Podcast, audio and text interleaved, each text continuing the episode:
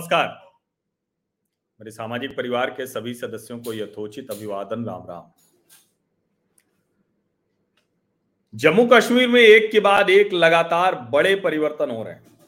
शोपियाँ, पुलवामा में cinema hall खुला और अब आज से श्रीनगर में भी आइनॉक्स खुल गया। उसी जगह पर जहाँ पहले सिनेमा हॉल हुआ करता था, लेकिन नब्बे के दशक में आतंकवादियों ने उसे जला दिया था। कहा, सिनेमा देखेंगे कश्मीर के लोग, मुसलमान। तो वो भ्रष्ट हो जाएँगे। अब उसी परिवार से वो विकास धर हैं, उन्होंने कहा था, और देखिए, बना के तैयार कर दिया। एक हिंदू परिवार का ही है वो आइनॉक्स मल्टीप्लेक्स।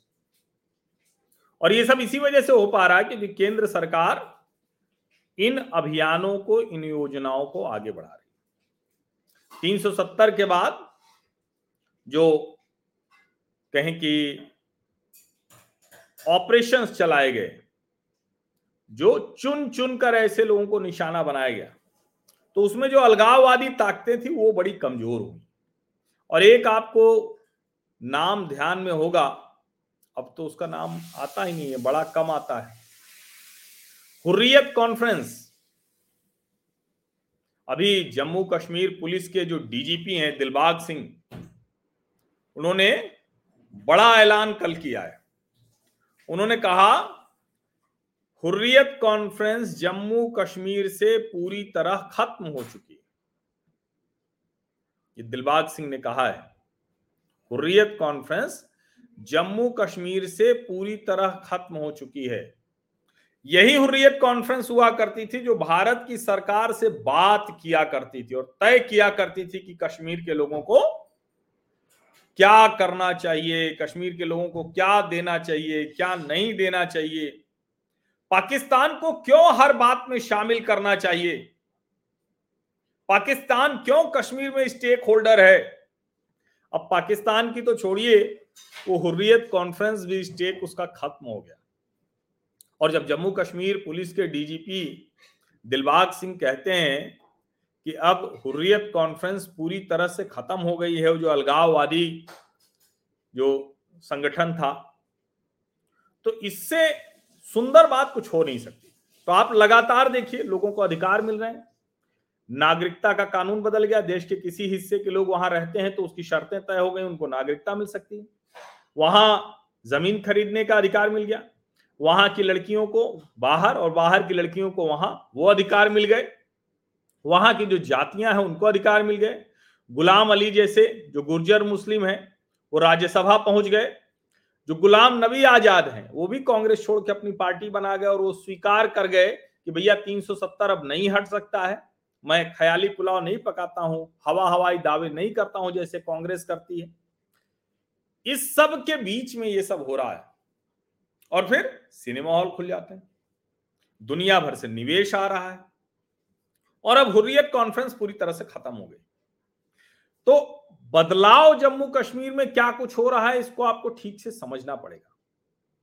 लेकिन जम्मू कश्मीर के डीजीपी दिलबाग सिंह एक बात कहते हैं, और वो कहते हैं tight vigil being maintained on madrasas वो कहते हैं, भैया, बहुत ज़रूरी है कि मदरसों पर कड़ी निगरानी रखी जाए। हालाँकि यूपी में अच्छा है कि मदरसों का सर्वे, उसकी इजाज़त दे दी गई कि जो गलत नहीं होगा तो वो क्यों डरेगा? जो गलत होगा, वो डरेगा ही डरेगा।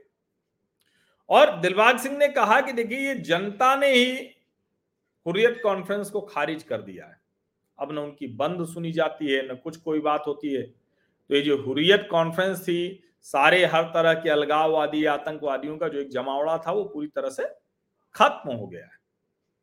अब क्या मदरसों में जो लोग पकड़े जा रहे हैं, उनको लेकर क्या है? तो मदरसों पर भी उन्होंने कहा।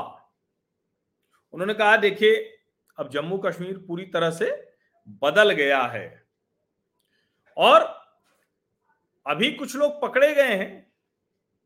उन्होंने कहा some people from madrasa joined militancy in the past and so it is imperative that we keep a close watch on them and it is being done. एक अभी और शिक्षक पकड़ा गया था मदरसे का।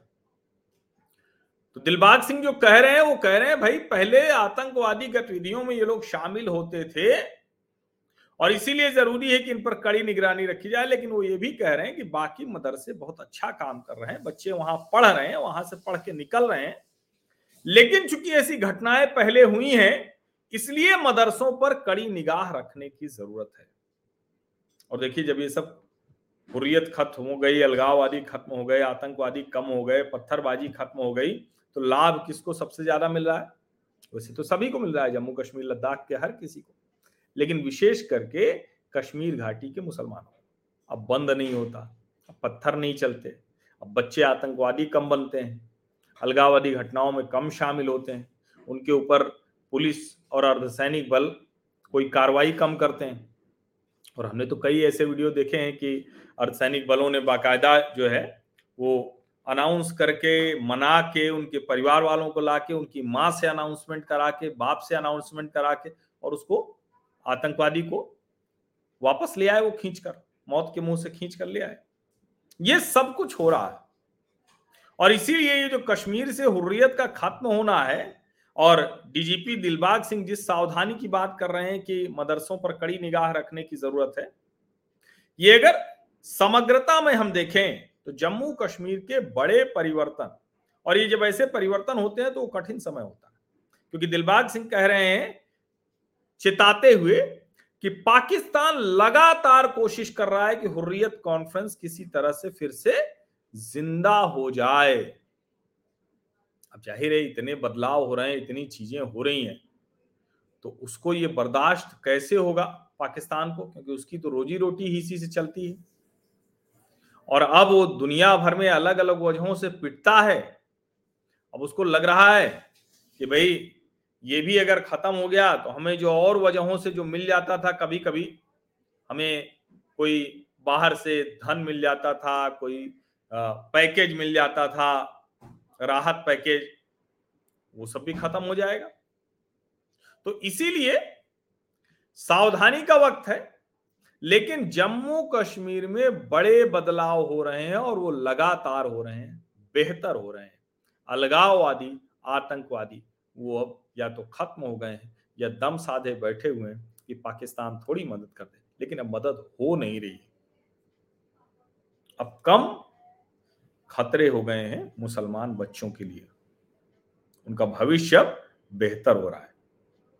और बड़ी सुंदर तस्वीर आई थी, वो शोपियाँ से आई थी मेरे ख्याल से, लड़कियाँ लाइन लगा के पिक्चर देखने जा रही।